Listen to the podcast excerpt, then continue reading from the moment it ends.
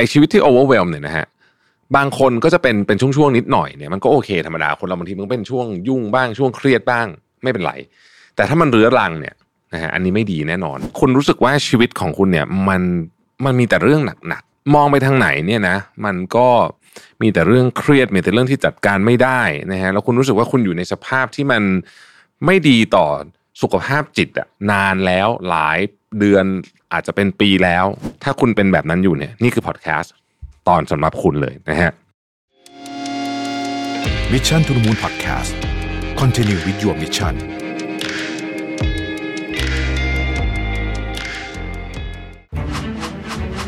เพราะการออกแบบชีวิตคือส่วนสำคัญของเจ้าของธุรกิจทุกคน พบกับเวิร์กช็อปจาก Mission to the Moon ร่วมกับมหาวิทยาลัย หอการค้าไทย Designing Your Life for Entrepreneur มาร่วมวางแผนที่เส้นทางชีวิตของตัวเอง ไปกับ 6 บทเรียนจาก 6 ผู้เชี่ยวชาญ จากมหาวิทยาลัยหอการค้าไทย ที่ได้เซอร์ติฟาย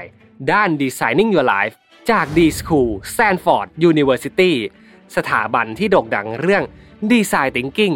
มากที่สุดในโลก พบกับคอร์ส Designing Your Life for Entrepreneur 2 และ 3 กรกฎาคม 2022 ที่มหาวิทยาลัยหอการค้าไทย เรียนจบพร้อมรับใบ certificate โดยจำกัดจำนวนแค่ 50 ที่นั่งเท่านั้น สมัครและสอบถามข้อมูลเพิ่มเติมได้ที่ Line Official at Mission to the Moon หรือ Facebook Page Mission to the Moon แล้วพบกันครับ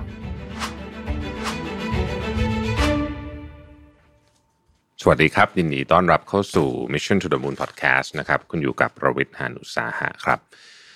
ผมไปเจอบทความในมีเดียมชื่อ What to do when you feel overwhelmed with your life นะฮะของคุณซีนามกูโนซึ่งผมว่ามันดีมากเลยอะถ้าผมอยากจะมาเล่าต่อนะฮะถ้าเกิดคุณรู้สึกว่าชีวิตของคุณเนี่ยมันมันมีแต่เรื่องหนักๆ เหมือนกับมองไปทางไหนเนี่ยนะ มันก็ มีแต่เรื่องเครียดมีแต่เรื่องที่จัดการไม่ได้นะฮะแล้วคุณรู้สึกว่าคุณอยู่ในสภาพที่มันไม่ดีต่อสุขภาพจิตอะหรือสุขภาพกายเนี่ย นานแล้วหลายเดือนอาจจะเป็นปีแล้วนะครับ แล้วก็ยังไม่ได้มีโอกาสหรือไม่ได้ตั้งใจที่จะหาทางออกอย่างจริงจังว่าจะทำยังไงกับมันดี ก็คือปล่อยให้มันเป็นความเคยชินเนี่ยมีแต่เรื่อง โอเวอร์เวลตัวตลอดเวลานะฮะไอ้นู่นก็มาล้นทะลักมาตลอดเวลาเนี่ย ถ้าคุณเป็นแบบนั้นอยู่เนี่ย นี่คือพอดแคสต์ตอนสำหรับคุณเลยนะฮะอาการของการรู้สึกว่าชีวิตมันมันมันโอเวอร์เวลเนี่ยคืออะไรอะใช้คำนี้แล้วกัน คือไอชีวิตที่โอเวอร์เวลเนี่ยนะฮะบางคนก็จะเป็นเป็นช่วงๆนิดหน่อยเนี่ยมันก็โอเคธรรมดาคนเราบางทีมันเป็นช่วงยุ่งบ้างช่วงเครียดบ้างไม่เป็นไร แต่ถ้ามันเรื้อรังเนี่ย นะฮะอันนี้ไม่ดีแน่นอนนะฮะจะส่งผลต่อสุขภาพกายสุขภาพใจและความสุขของเราด้วยนะครับ อาการที่เราพอจะสังเกตได้ เช่น ตอนตื่นมาตอนเช้าเนี่ยนะฮะไม่อยากลุกออกจากเตียงเลย ที่ไม่อยากลุกออกจากเตียงเนี่ยเพราะว่ามันมีอะไรทำเต็มไปหมดเลย แล้วก็รู้ว่ายังไงก็ทำไม่เสร็จ หรือเวลาเจอเรื่องเล็กๆน้อยๆที่กวนอารมณ์ เรื่องเล็กน้อยมากเนี่ย ก็รู้สึกหงุดหงิดมาก ๆ แบบโอเวอร์เกินเบอร์ไปเยอะนะครับ อันที่สามนะฮะ คุณรู้สึกว่าคุณไม่มี ไม่มีอารมณ์ร่วมกับเหตุการณ์ต่างๆ ที่เกิดขึ้นรอบตัวคุณหรือว่าคนรอบตัวคุณเลยด้วยซ้ำหมายถึงว่าคุณรู้สึกเหมือนกับแยกตัวเองออกมานะฮะไม่ยินดียินร้ายกับหลาย ๆ เรื่อง ในที่นี้ไม่ใช่ในแบบแบบที่ดีด้วยนะคือเหมือนรู้สึกว่ารู้สึกแบบเบื่อชีวิตอะนะว่างั้นเถอะนะครับ อันที่สี่คุณรู้สึกว่าน้ำหนักของไอ้ภาระที่มันที่คุณได้แบกอยู่เนี่ยนะ มันเยอะเกินกว่าที่ที่คุณจะไม่จะจัดการได้ นะคุณรู้สึกว่าไม่ว่าคุณจะเติมพลัง เช่น กินกาแฟกี่แก้วก็ตามอะไรมันไม่มีทางที่จะทำให้งานหรืออะไรต่างๆ ที่คุณมีเนี่ยมันมันมันหมดจบไปได้นะครับ แล้วพอตกกลางคืน คุณก็เหนื่อยมาก แต่ไม่ว่าคุณจะเหนื่อยขนาดไหน คุณก็รู้สึกว่าคุณก็นอนหลับได้ไม่ดี หลับได้ไม่เพียงพอหรือนอนไม่หลับอยู่ดีนะครับ ที่เป็นแบบนี้เนี่ยนะฮะที่เป็นแบบนี้เนี่ยเขาใช้คำว่า emotional exhaustion นะครับ เออก็คือความเหนื่อยล้าทางอารมณ์นะฮะ exhaust นะความเหนื่อยล้าทางอารมณ์เนี่ยนะฮะคือเขาบอกว่าสมองของเราเนี่ย มันเต็มไปด้วยขยะนะครับ ขยะ หรือว่าของที่มันรกแล้วกันใช้คำนี้ดีกว่าใช้คำขยะก็อาจจะเป็นคำแปลที่ม่ถูกของที่มันรกนะฮะเช่น ความคาดหวัง ความสับสน การเปรียบเทียบกับคนอื่น มาตรฐานของสังคม ข่าวต่างๆ ความกลัว ความอิจฉา ความเกลียดเป็นต้น และอื่นๆอีกมากมาย พอมันเยอะเยอะมากนะฮะบวกกับความเครียดเราไปด้วยความเครียดก็เยอะเนี่ยนะฮะซึ่งความเครียดมันก็อาจจะมาจากเรื่องส่วนตัว หรือเรื่องที่ทำงานก็ได้นะครับ เช่น คุณอาจจะอยู่ในสถานการณ์ที่มีแรงกดดัน สิ่งแวดล้อมที่กดดันสูง โดนกดดันจากพ่อแม่โดนกดดันจากคู่รักโดนกดดันจากเพื่อนร่วมงานโดนกดดันจากเจ้านายโดนกดดันจากเศรษฐกิจนะครับโดนกดดันจากเรื่องเงิน โดนกดดันจากเรื่อง ที่ตัวเองต้องเพอร์เฟกตลอดเวลา ซึ่งอันนี้เราเป็นตัวเราทำเอง หรือแม้แต่กระทั่งความเหงาก็เป็นความกดดันชนิดหนึ่งนะครับ บวกกันปุ๊บนี่แหละ ก็เลยกลายเป็นสิ่งที่รู้สึกว่าโอ้โห ทุกอย่างมันเยอะไปหมดเลยชีวิตมันหาทางออกแทบจะไม่ได้นะครับเขาบอกว่ามันไม่มีวิธีการแก้แบบเร็ว คือไม่มีควิกฟิกซ์อะไม่มีการแบบแบบทำปุ๊บเราจะหายเลยเนี่ยไม่มีนะฮะแต่ว่าเราสามารถค่อยๆ เริ่มทำทีละนิด แล้วก็ทำให้ชีวิตเราเนี่ยมันไปในทิศทางที่ดีขึ้นได้นะครับ สิ่งที่บทความนี้เขาบอกว่าให้เริ่มทำก่อนเลยเนี่ยเขาเรียกว่า brain dump นะฮะ brain dump เนี่ยก็คือการเขียนเนี่ยบอกว่าสมองเราอะ่ะถูกออกแบบมา ให้เวลาจะทำอะไรอย่างนี้เนี่ย เขียนเนี่ยคือคือสิ่งที่ดีที่สุดนะครับ เริ่มต้นการเขียนเขาบอกให้เขียนทุกอย่างเลยนะฮะนานๆทำทีนะเพราะฉะนั้นต้องใช้เวลานิดหนึ่งนะครับ เขียนทุกอย่างเลย ที่อยู่ในสมองคุณออกมานะครับ เป็นบูเลต์พอยต์ก็ได้ รวมถึงงานทุกอย่างที่คุณจะต้องทำวันนี้ พรุ่งนี้สัปดาห์หน้า หรืออะไรก็ตามที่คุณนึกออกนะเขียนออกมาให้หมดเลยนะฮะทุกอย่างเลย แล้วอ่าน list นั้นดู แล้วหยิบปากกา highlighter มาแท่งหนึ่งนะครับ แล้วดูซิว่าปัญหาพวกนี้มันเป็นอะไรบ้าง คุณจะค้นพบว่าปัญหาแทบทุกอย่างเนี่ย จริง ๆอะ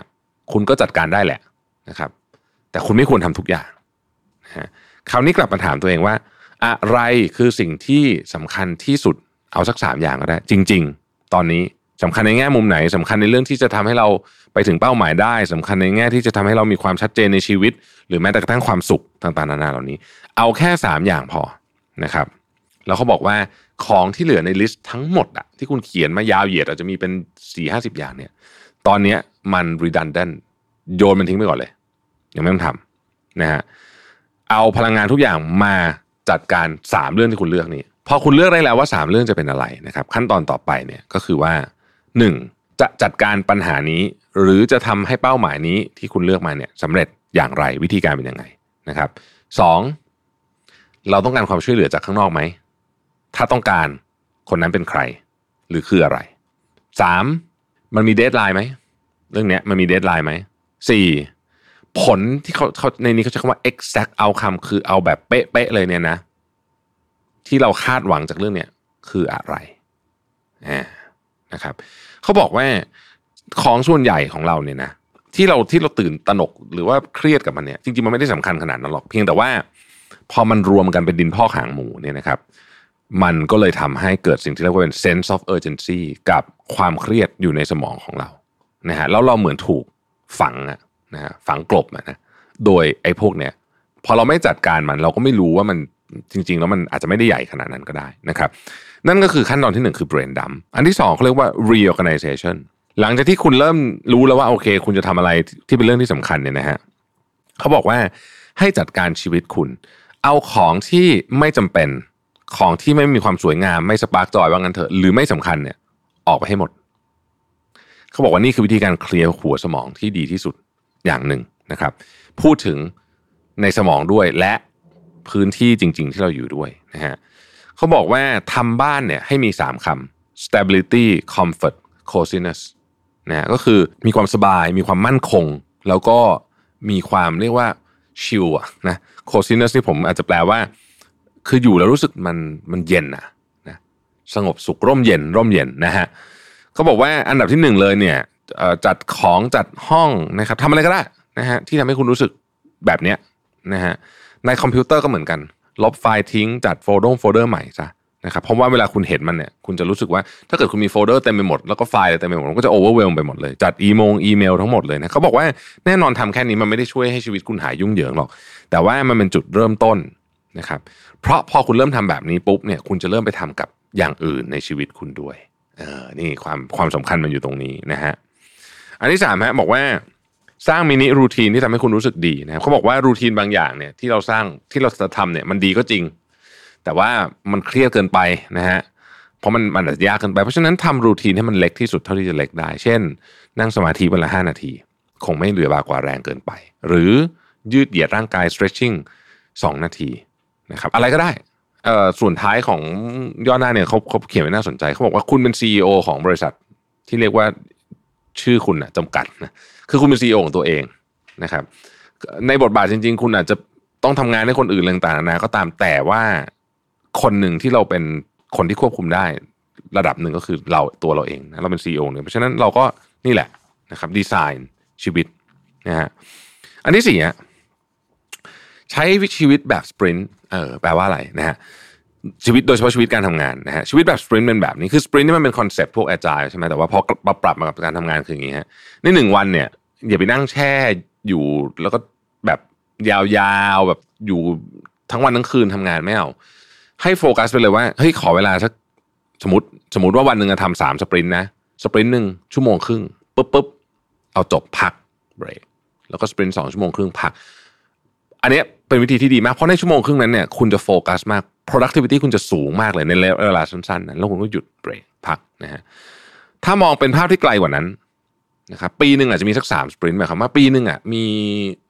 สามเรื่องใหญ่ ๆ ที่คุณต้องทำก็พอแล้ว แต่ขอให้สามเรื่องนั้นมันเสร็จจริงๆนะฮะอย่างสมมติว่าถ้าเป็นบริษัทก็จะบอกว่าปีนี้ launch product สามตัวนี่ก็เป็นเป็นสปรินต์นะครับในขณะเดียวกันท่านบอกว่ามี no work sprint ด้วยนะฮะ no work sprint ก็คือตั้งใจเลยว่าช่วงเวลาเนี้ย เราจะทำอะไรก็ได้ที่ห้ามเกี่ยวข้องกับงานเลยนะฮะอย่างเช่น ยกตัวอย่างเช่นเอ่อเวลาคนไป meditate ไปไปนั่งสมาธิที่ที่ไกลๆอย่างเงี้ยนะฮะปิดโทรศัพท์มือถือไปเลยเนี่ยผมคิดว่าอันนั้นก็ถือว่าเป็น no work sprint ได้เช่นกัน ข้อสุดท้ายฮะเขาบอกว่าให้ทำสมองและร่างกายของคุณเหมือนกับโทรศัพท์มือถือ เขาตั้งคำถามไว้น่าสนใจมากเขาบอกว่า ครั้งสุดท้ายที่คุณทำโทรศัพท์มือถือแบตหมดอะเมื่อไหร่ นะฮะสำหรับคนส่วนใหญ่เนี่ยมันนานมากแล้ว เราจำไม่ได้แล้วด้วยนะครับ เรามีที่ชาร์จในรถที่บ้านมี power bank นะครับและเวลาเราไปที่ไหนที่เขามีที่ชาร์จ เราก็มักจะเอามือถือเราไปชาร์จ แต่ว่าบางทีเราชอบทำตัวเองแบตหมด เพราะฉะนั้นอย่าอย่าทำให้ตัวเองแบตหมดนะฮะหมายความว่ายังไง คุณต้องรีชาร์จก่อนแบตจะหมดนี่เลยขีดเส้นใต้เลยนะฮะคุณต้องรีชาร์จร่างกายของคุณก่อนแบตจะหมดเสมอนะครับรีชาร์จยังไง ก็แล้วแต่คนบางคนก็ แช่น้ำร้อนก็ได้นะครับ บางคนไปใช้เวลากับธรรมชาตินะครับบางคนนั่งสมาธิ บางคนออออกกำลังกาย บางคนขอนอนเพิ่มอีกสักครึ่งชั่วโมงนะฮะหรือทำกับข้าวอะไรก็ได้แล้วแต่ว่าคุณเป็นยังไง แต่ว่าข้อสำคัญก็คือคุณต้องรีชาร์จก่อนที่ร่างกายของคุณจะแบตหมดนะครับ ทั้งหมดทั้งมวลนี้ ถ้าเราค่อยๆทำทีละนิดเนาะอย่างที่บอกมันไม่มีอะไรเป็น quick fix แต่ถ้าค่อยๆทำทีละนิดเนี่ย เชื่อว่าเราจะสามารถกลับมาทำให้ชีวิตเราเนี่ย ดูแบบคอนโทรลได้มากขึ้น แล้วมันจะมีความสุขมากขึ้น มันจะเป็นความรู้สึกแบบสงบสงบเย็นๆนะฮะเหมือนแบบงานก็เสร็จ แต่ไม่ได้รู้สึกตื่นตระหนกที่เหมือนมีไฟไหม้ตลอดเวลาเนี่ยแล้วก็เป็นผมว่ามันเป็นชีวิตที่ดีมากนะครับ ถ้าใครกำลังโอเวอร์เวลกับชีวิตตัวเองอยู่ก็ลองวิธีนี้ดูก็ได้นะครับ ขอบคุณที่ติดตาม Mission to the Moon นะครับ แล้วเราพบกันใหม่ สวัสดีครับ Mission to the Moon Podcast Continue with your mission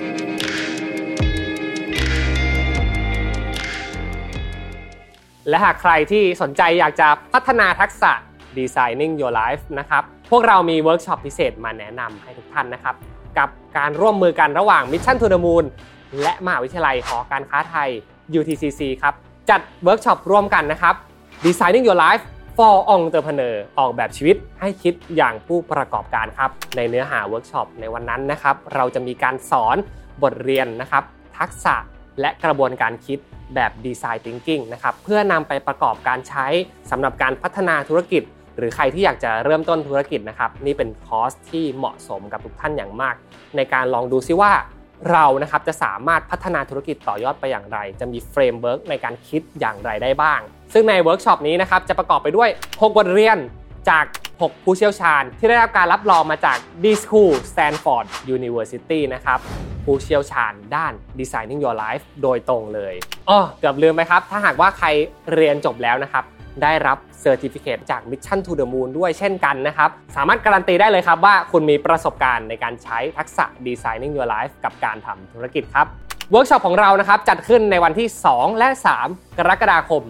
2022 ที่มหาวิทยาลัยหอการค้าไทยครับ Exclusive จริงๆนะครับ เพราะเรารับเพียง 50 ที่นั่งเท่านั้นนะครับ และหากสนใจที่อยากจะลงเรียนคอร์สกับเรานะครับ สามารถติดต่อมาที่ Line Official at Mission to the Moon ได้เลย Inbox นะครับแฟนเพจ Mission to the Moon ผมทีมงาน Mission to the Moon รวมถึงผู้เชี่ยวชาญของเรา รอพบเจอกับทุกท่านอยู่นะครับ สวัสดีครับ